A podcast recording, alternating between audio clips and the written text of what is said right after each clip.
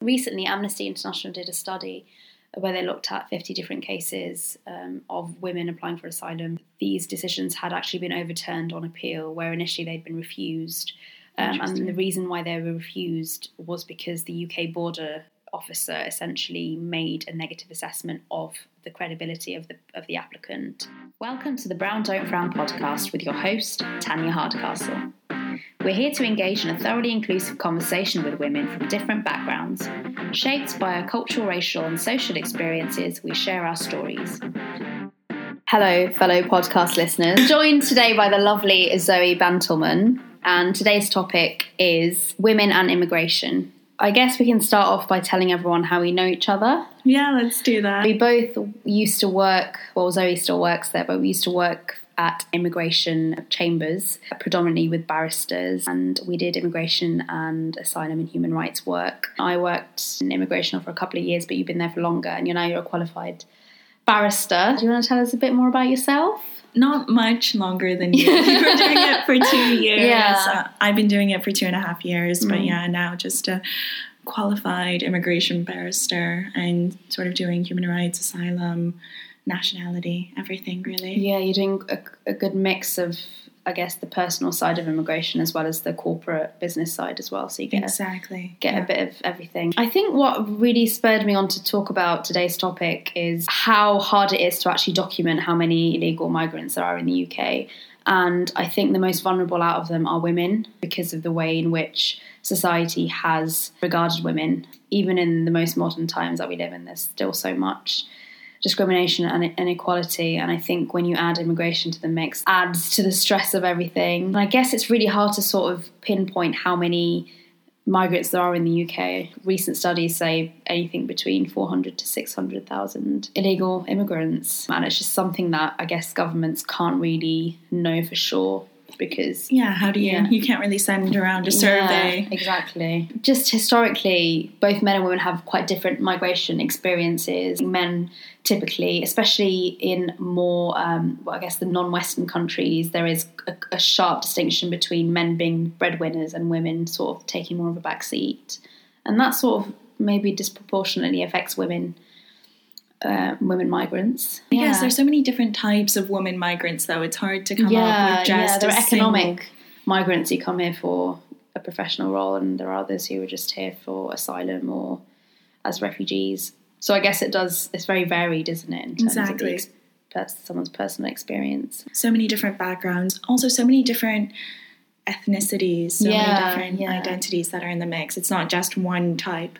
Um, yeah, Children are really vulnerable too, so Yeah. it's not just women. I think it's probably those two groups yes, together. Yes, absolutely. Yeah. A lot of articles nowadays, when they talk about immigration, are quite sensationalist, and people aren't, you know, ordinary journalists aren't experts in immigration law, and you sometimes read some articles and you think this is not very accurate. Yes, that's Yeah. the worst. Um, I, I think even before I came here, when I was on the train, I was reading. I'm sure we'll get to it later. That this report about this high court case, and it was in the family court, Yeah. and it was written by another barrister, but they kept using the word deported. Yeah, which is something yeah, you and I know very Yeah. well that that only relates if you had committed a crime and then you're asked to leave the UK or you're forced to leave the UK. Whereas ordinarily it's just removed if the Home Office just puts you on a plane and sends you back. Yeah. Well, that's that's for the listeners. I hope you uh, tuned into that very specific detail that Zoe's just told you. Sorry, guys. very technical for the geeks out there. I guess immigration law. A lot of people say that it, it breaches Article 14 of the European Convention in that it discriminates disproportionately against women. And there have been so many studies about it. I think the Migration Observatory um, with Oxford University recently said that women are disproportionately affected on the basis that they they're too poor to marry a non-EU citizen apparently there is a threshold for people who marry a British citizen isn't there in terms of how much you've got to show that you're you have either in savings or in earnings the finding of the report basically said that that threshold of £18,600 income does disproportionately affect women and young people. Um, so I found that quite interesting because we spoke about this before, I think, when we said how a lot of people in UK, British citizens, don't actually earn that money. So Yeah, 18,600. It Yeah. seems like a large amount of money. Yeah. It also, to me at least, seems like quite an arbitrary threshold. Yeah, where did they get that from? I have no idea. I'm sure there's some basis Yeah. for it. I'm sure there's some great basis for it, but it's it's worrying that I guess all thresholds might be accused of this of having set too hard of a line for someone to mm. meet and it doesn't cater to someone's particular circumstances. But in this case, I think probably women are disproportionately affected by it. There's so many different cultures where women aren't the breadwinner, No, where women and they're historically sometimes seen as quite passive as well. You know, women don't see working as something they they want to aspire to. They prefer to stay at home and raise children or be housewives, and that can disproportionately affect them. There's so many other things that are attached to living as, as an equal citizen because there's you know being immersed in the culture understanding the society and sometimes there are those barriers including language as well i think and belonging. When you don't work. So i think the struggle is quite intersectional when it comes to women and migration I saw a recent article on this exact point, on this 18,600 oh really point. Yeah. Basically, Madeleine Sumption and Carlos Vargas Silva in the Journal of Economics, Race and Policy said that British working women are 30 percentage points less likely to earn enough to sponsor a non-EEA partner yeah compared to male uh, compared to males. So that's That a significant amount. yeah And they said that working British ethnic minorities, so I'm guessing women and men, Mm. are seven percentage points less likely to earn enough compared to the British white group. So it's both aspects. It's both being women and, and being non-white, minorities. Sort of yeah. doubly hit by it. Basically, um, an ethnic minority woman would need to earn fifteen thousand five hundred and fifty um, for British women and raise it to twenty four thousand six hundred for a British men in order for it to be the equivalent. oh really Yeah, so so it'd have to be a level playing field and that's the only way Exactly. they do it and that That's made me think of you know that very famous image um, that is the distinction between equality, and equity. yeah. Basically, I think equity is about how to make everyone access the same thing in the same way. And equality is just about everyone being treated the same. And there's an assumption that equality is enough. So something like a threshold of 18,600 would be equal.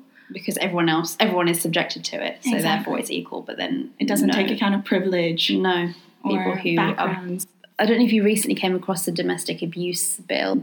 No, but- I haven't. I haven't heard about it. yeah. So I mean, it, it basically. Oh, is this the one that actually before Parliament was prorogued? Yes. It was gonna. Yeah. Yeah, and right, it's, yes. it's been now pushed on, onto the back burner now, so because of the election situation. But anyway, it just basically says that migrant victims of domestic violence are significantly more vulnerable because they're less likely to come forward, and that's because I think if you are here in the UK on the basis that you are the partner of a British citizen and the relationship breaks down, you can still actually remain in the UK on the basis of domestic violence. So you can apply for a separate leave to remain application.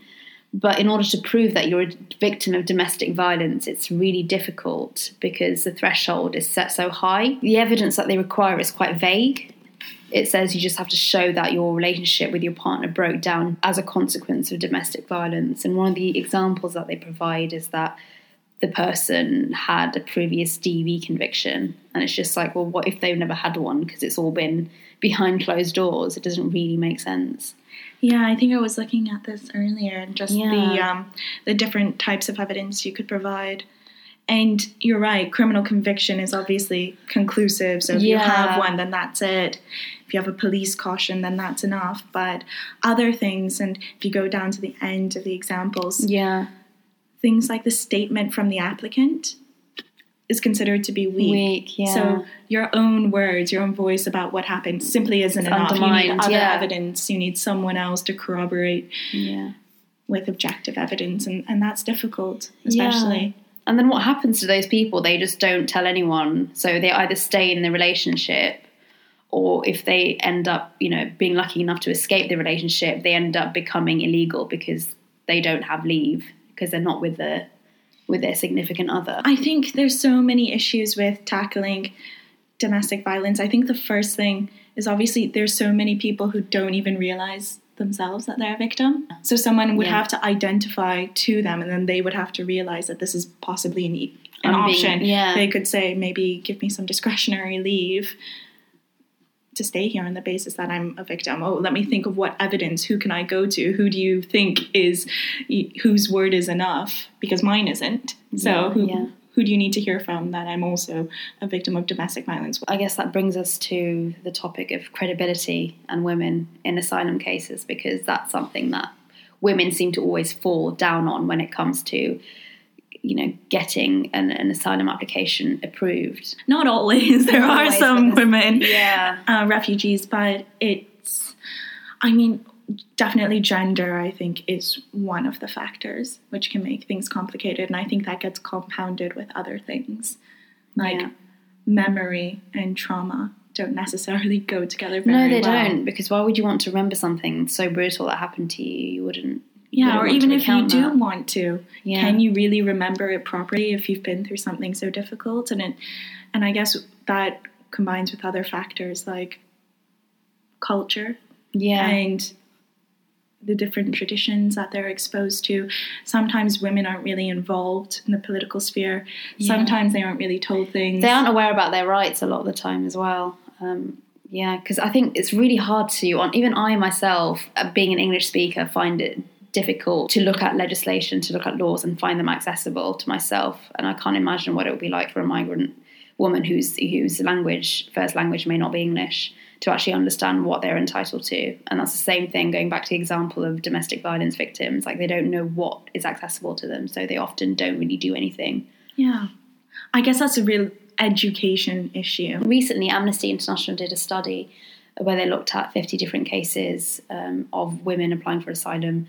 These decisions had actually been overturned on appeal, where initially they'd been refused.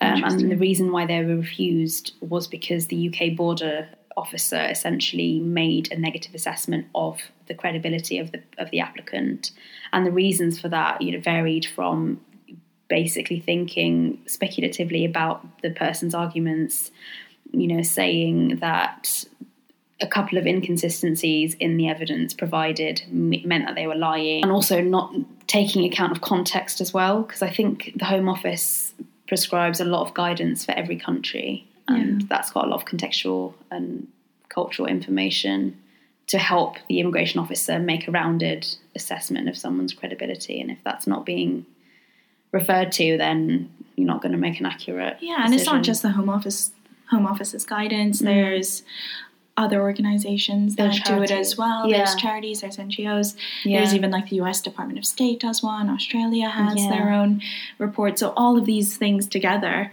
um, produce information about the country of origin. But even within those, that doesn't necessarily tell you about that specific person's context. no. Like if you have someone from a really remote um, ethnic tribe somewhere, that probably won't be in the country of origin information.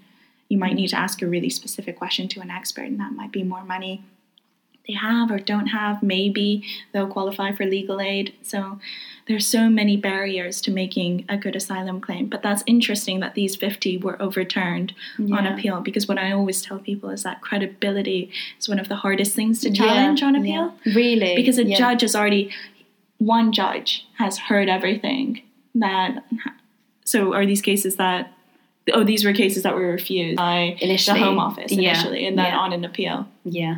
They were well yeah i mean they have a, a long interview and they basically just try to poke holes don't they Yeah, in your essentially. It's an interrogation, isn't it? It's not really an interview to try and figure out what's actually happening. It's more like, let's do everything we can, trip them up, sort of thing. exactly I don't know if that's the attitude, but based on working with people who had immigration issues, working in immigration law, a lot of the time that is what we understand happens. Yeah exactly they, everything has to be perfectly internally consistent Everything's for them got to line be up, yeah. And it's just like human error happens, you know. So you might say one thing, and you know, might be the story might be slightly different, but it doesn't mean the material aspect of it has changed. Like, not just Yeah. that, you might not want to tell a stranger Every the first time detail. you speak Yeah. to them about that time you were raped, or Yeah. Uh, or maybe that you you're claiming on the basis of your sexual orientation or something like that. I mean, we've seen outrageous decisions on on cases involving women who are, for example, lesbians or bisexual, and the Home Office says we simply don't believe, Believe that you, you're gay yeah. because you have children. Because it's impossible to be both a lesbian and have children. and people live that sort of lifestyle because they're so desperate to fit in to the heteronormative lifestyle that they end up marrying someone of the opposite sex and then have children just to sort of prove themselves wrong. But it's so hard to do that when you're Yeah, there might be cultural pressure. You may not know as well. Yeah, you may not yourself had had your coming out until later. in which case, you know, you might have had a couple children by then. Do you think women do encounter additional hurdles compared to men, just on the basis that a lot of what happens when it when it comes to things like domestic violence takes place, you know, in the in the private home, and it's really hard to come forward when historically that person has been stigmatized culture in within their own culture to not talk about these things openly for fear of being shamed or you know being humiliated or being told they're weak. And it is about a lot of the time it is about status and about image and about preserving that uh, perfect family life Yeah, so that probably adversely affects some women more than others. Like you can imagine, for example, I'm not saying that it wouldn't happen, but that uh, uh, someone from America, like myself, might be more willing to come forward and say and realize that they had been domestically abused than someone from a different culture where it was just completely impossible to speak about it. Where you just, you know, get on with it, and you Yeah. think, oh well, even rape. It's not rape. Uh, I didn't want it, but it was sex because we're, we're married, so We're it's married, not rape. so it doesn't yeah. count. yeah, yeah. I mean, another really interesting one was to do with EU migration, and it was against it was so it was HMRC and a young woman who was pregnant and self-employed, and she was an EU citizen. Okay, interesting. Yeah. Yeah. And the European Court of Justice essentially said that pregnant self employed EU citizens can retain their status as self employed during periods of pregnancy or maternity leave, even if they aren't working. And that was quite a quite a strong judgment because it really sort of strengthened and bolstered with rights even if when they aren't working and i think just given brexit and this whole uncertainty of eu citizens that really sort of reinforced that you know even if you are if you aren't working and you're pregnant, you you won't lose your right of residence. In order to obtain right of residence formally, you need to have been in the UK for a qualifying period, and qualifying period is, essentially defined as either working or studying or being self-employed for a certain period of time. Yeah, so um, it's more about if you're a European citizen, which I think was the case here, you have Yeah. to be exercising treaty rights when you're in the UK in order to be a, a qualifying person. So that's if you want to bring in your family members, for example. If you want to permanently stay in the UK. Exactly, or if you want to obtain permanent residence, this is now falling away with Brexit. yeah. Everyone loves Brexit, and um, yeah. So I think we had had a prior case already that said in periods of pregnancy or childbirth that wouldn't break the continuity Of of, your residence. Yeah. here. Yeah. Um, so you would still be considered Exercising your treaty rights. Yeah, exactly. In this case, just again reiterated that, but in the specific context of whether or not you would considered you'd be considered to be working. So Yeah. would you be considered to be self-employed or a worker if you had a really horrible pregnancy or really horrible childbirth and you had a gap? worked. Yeah, exactly. Work for a whole year or two years, even. And the court Um, said yes, if only for a short period, and um, if I think you returned within a, a reasonable amount of time. It's good that they didn't define what the reasonable amount of time is because it does, I think, depend on, as you said, pregnancy, what sort of pregnancy someone's had, and their own personal circumstances. But reasonable time, I guess, can be interpreted to mean, you know, within within good reason, not excessive, like not five years off.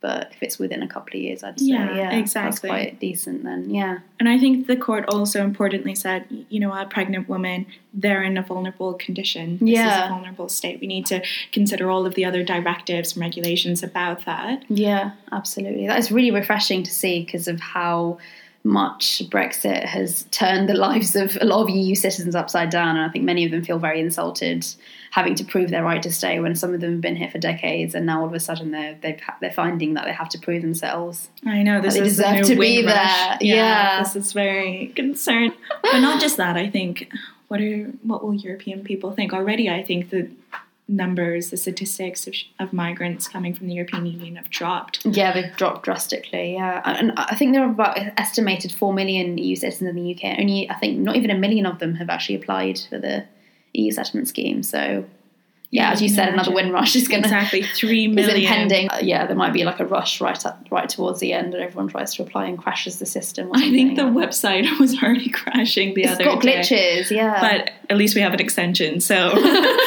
those servers can work on that. I guess another thing that's quite interesting to talk about people who want to work in the UK, women specifically who want to work in the UK and further their careers. You know, do we think the immigration rules as they currently stand discriminate against women? The whole gender pay gap thing, which is so prominent, um, and it's quite surprising in 2019 in modern day Britain that it's that there is this discrimination in in the employment sector between men and women, um, and what they they essentially get paid even if they do the exact same job. I was looking up some statistics earlier just because I thought I don't actually know what the pay gap is. Yeah. And the Office for National Statistics said that it was 8.9% Yeah. of a gap among full time employees. But the in, and, and it had fallen slightly from last year. Last year it was 17.8%. This year Yeah. it's 17.3%. Yeah, that's, that's, so that's an that's- improvement. yeah. that's a huge improvement. Yeah. But the interesting thing is about how it's distributed. So for us, um, being under 40, basically the pay gap is zero. There's almost no difference in what we Yeah. get paid So compared to what new entrants, paid, which makes yeah. sense. My Yeah. male colleagues and I get paid the same. I know that basically. But for 50 to 59, so that post having children, coming Yes, back to the workforce, being in a more senior position, Yeah. Yeah. there it's over 15%. So that's really where the pay gap is. Yeah. It's in that those later stages of life. Yeah, and men tend to their earning potential is reached, you know, a lot later than women. Like women reach their peak earning potential like early forties, whereas men can keep on going for several years after that. Yeah. And that's quite is that is that true? I, I don't know. I guess it depends on on the women. Uh, that's probably true across the average because so many women, you know, Take have to career take- breaks. yeah. Yeah. Sadly, Yeah. they're the ones to sacrifice their careers. And the thing is, women are a lot more reluctant to um, to ask for for that pay rise. They just they're not confident enough.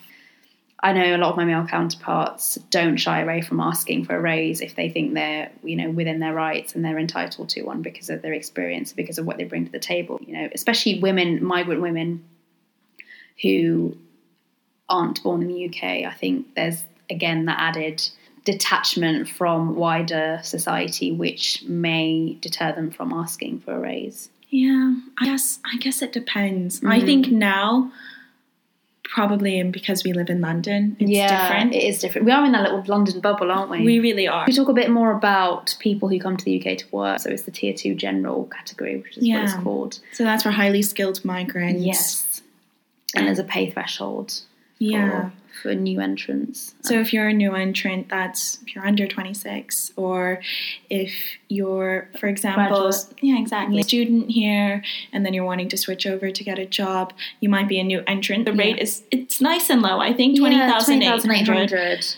And we're talking about graduate level jobs, degree Yeah. level jobs. So it's- countrywide as well, not just London based. That's across the yeah, that's true. UK, so yeah. maybe there's an issue there as well, different Yes. socioeconomic issue, which we won't get into. Yeah. But yeah, twenty thousand eight hundred pounds, and it's funny that we're saying that's not so much now, given that we just had a massive rant about eighteen thousand six hundred. I know, I know. Oh, God. Yeah. And then for everyone else, for experienced, Experienced workers, workers. it's a minimum of thirty thousand pounds, and mm. sometimes. Depending on what your job is, if it's a particularly skilled or high level job, it might even be higher. You have to get paid at the minimum rate for that job. So Yes. you might be looking at thirty five thousand as the minimum. there's an allocation as well, a monthly allocation for how many employers are allowed to employ a certain number of migrant workers From um, abroad, yeah. From abroad, yes, and this is by way of a certificate of sponsorship that they have to apply for from the Home Office. I guess the threshold or the allocation is quite significantly dependent on the pay of the these jobs in question, and the higher paid jobs are more prioritised, aren't they? From what I understand. Yeah, they certainly are higher Yeah. paid jobs, but also anything on the shortage occupation list. Yes. So if it's something Doctors. exactly Nurses. engineers, Yeah. a lot of a lot of them trickier professional jobs where there's just not enough people in the UK that are going into those fields. Yeah. But I guess talking about that, we can see how women can be negatively impacted uh, based on the conversation we've just been having about the fact that women tend to get paid less and therefore left out of that allocation if their job is paid salaries a lot less than their male counterpart. Yeah, that's a possibility. Or they may just n- never be able to find a job that will appropriately pay them, regardless of whether or not they have the relevant experience or qualifications. So it is tricky. And even if they do get that job, there's another income threshold when they come to try to settle. Yes. And they have to get paid generally even more than when they more, started. Yes. Like right now, I think it's £35,800, which is quite a bit of money. That is as well, especially if you factor in things like if women want to take a break from work, if they want to have children, or if they want a career break, um, and then they come back to work, it's a lot harder to sort of get into the swing of things and ask for. Yeah. Well, I don't think tier paid. two really accounts for that as well. I don't think it It accounts for this no. extended break. No, it doesn't. And it doesn't account for the flexible working, which we see so many women doing as they are coming back into their careers Yeah. after having children. You probably wouldn't get paid enough. No, to, to be able to satisfy Yeah, your hourly rate would have to be insane. Yeah, yeah, yeah. So that's not really fair. So I guess they are disadvantaged in the sense that they won't have that work-life balance.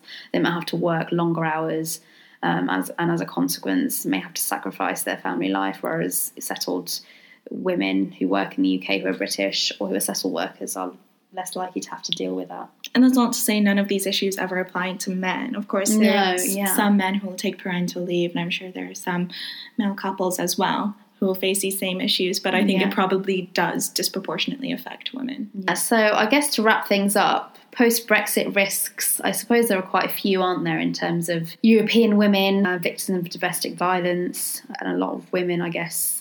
Are, are even now still unaware of the EU settlement scheme and how it works in principle. And I don't think it helps with the fact that, you know, it's a digital application service. So you need to have access to a smartphone or an Android or, or a tablet, essentially. I understand there are also service points where people can go if they don't have access to the technology. Yeah, I think there are exactly. Yeah. I think they're realizing that it's a risk. I Yeah. think it's been said enough in the media, and this is where the media comes in and is quite important, besides getting things wrong Yeah. about immigration all the time.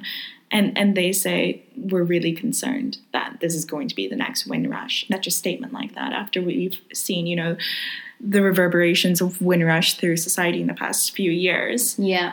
is making them a little bit more wary. And I think it's good. Now, obviously, I personally think it's good that Brexit's being delayed. But in any case, I think it's good that it gives everyone a little bit of an extension of time. Yeah. Some people think they are just entitled to be here because they've been here for so long. Yeah. yeah. And the sad thing is when you say, yeah, you are, but um, someone's going to want proof of that. Yeah. Someone's going to want to see evidence of that. And do you have all these documents for all these different years? And people don't tend No. to have them or they get lost. And, you know, we're at a time where we don't have paper documents anymore, everything's digital. And obtaining records, I mean, it's not easy, is it? Even despite the whole GDPR thing and having access to to your data whenever you want, you should be able to it. And if we're thinking about a woman in a coercive relationship who's already had her power stripped away from her, she may not get post. She may not have any of these bills or bank accounts or other things that the Home Office think she would have the, all of this official Yeah. documentation in her name. yeah. So how is she possibly going to prove her residence here? She may not have ever worked. She may have barely have left the house. Yeah, there is a lot of misinformation around the actual amount of documentation you need to provide to get settled status. I think there's a distinction between mm. pre-settled status, which allows you you'd have to wait for five years and you'd have to be in the UK for a significant amount of time to qualify to become a permanent resident. But, But- pre-settled status Yeah. is quite easy. It is, yeah, It's relatively easy. Yeah. And I think a lot of people think they're just not entitled to it. Yeah. Like I spoke to a European citizen the other day who's been here as a student. And he's been here three and a half years. And I said, Oh, so you've applied for a pre-settled Yeah. status, surely. He said, No, I'm, I'm not entitled. I'm not I've not been here Yeah. five years. And I was just like, Oh, um, this is in a legal context. I can't give you legal advice. Look into it. Yeah, I mean, it's really interesting because recently the Home Office got told off by the Advertising Standards Authority for misinforming people about the EU settlement scheme because essentially the advert said, you know, you can apply with essentially little to no documentation. And it turns out, yes, you need to provide documentation. Even if it's for pre settled status, you need to show that you have an EU passport and that you're present in the UK when you make the application. And that Yeah. wasn't made sufficiently clear in the ad um, and that's that's pretty embarrassing, especially for you know quite vulnerable groups of people um, who may not understand how it actually works in principle. Post Brexit risks for women definitely, and clamping down on the immigration system as a whole. We've got Priti Patel as a Home Secretary, so I don't know what that means for. And she's a woman. She's a woman. To be honest, the women home secretaries, yeah, they haven't had the best of records. No, they haven't. To finish off, to wrap up, if you want to talk about a book you've recently read which interested you, which has a, a feminist theme to it. But I felt under. I feel, Do you feel like you're under in a lot of pressure. I Yeah. guess just any book that that resonated with you. I mean, I'm I think I'd be very enlightened to know about this book because I'm looking for some new content to read. So Okay, well, it's it's an it's an oldie. It's called Orlando. It's by Virginia Woolf. I know everyone's like groaning when I say this, um, but it was published ages ago, um, in 1928, and Yeah. there was just one quote that I thought was really interesting. It Yeah. says, um, "Orlando had become a woman. There is no denying it, but in every other respect, Orlando remained precisely as he had been. The change of sex, though it altered their future, did nothing whatever to alter their identity. And I think I think it's interesting not only because it touches on all of these different trans and identity issues, which cross over with women, but also are, are separate. yes, So I, I think it's important because of that, and for its time, obviously, it was groundbreaking. that is very groundbreaking. Yeah, and I just came to know 1970s, yeah. about this book myself. I had no idea, and then two Yeah. friends were telling me it's it's actually incredible. It's you need incredibly to progressive. Yeah. The 1920s to come up with a quote like that. Yeah. And I think the end is quite rambly. So don't. I'm not. I'm not saying that the book is entirely amazing, but I think what it talks about and the issues of of dealing with being gender fluid or having um, Questioning your own trans identity. exactly. Yeah. yeah. and it made me think at least how much of what I construct my own identity is based on my gender. And I think probably less than other people. We're living in a very modern society where I do feel I'm quite privileged and I do feel that I have a lot of the same benefits as men would have and the same privileges as they would have. Yeah. So I don't think I construct as much of my identity based on my gender as maybe other people would Yeah. But I do often feel that my identity is being constructed by the way that other people perceive me. Yes. Absolutely. And yeah. I am perceived as a woman. Yeah. And I think somehow that feeds back into my own identity. And so it's not as if they're separate, it goes to being It's- a visible minority or a visible gender. yeah, it sort of bounces back, doesn't it? It's like a reflective thing. If you look in the mirror, you're sort of looking at what society wants you to be as opposed to what you actually see. So the vision can be quite clouded in terms of how you perceive yourself and how others perceive you. Because I guess the two sort of become amalgamated into one mix, and that's how it, that's when it gets confusing. Exactly. Yeah. I, I don't think of myself as a minority ethnic woman barrister. Yeah. I, I think of myself as an immigration barrister. But when I walk into the immigration courtroom and it's a white male judge, That's when My you counsel start is- questioning. yeah, exactly. Yeah. Everyone else in the room is a white man, and then I think you become self-conscious. exactly they perceived me to be an ethnic woman. So I'll leave you with that, listeners. Um, I'd like to thank you, Zoe, for joining, Oh, it's a pleasure. the podcast Thank and you for sparing having your me. sparing your Wednesday evening after a long day at work. it was a pleasure. Thanks for having me. Thank you for listening to Brown Don't Frown podcast. If today's discussion interested you or you want to share your story, we'd love to hear from you. You can find us on Facebook and Instagram by searching for Brown Don't Frown podcast and on Twitter at BDF podcast. You can also reach me on my blog at tannewsweeklydose.com. Join the conversation using the hashtag Brown Don't Frown podcast. Please like, share, and subscribe. Thank you.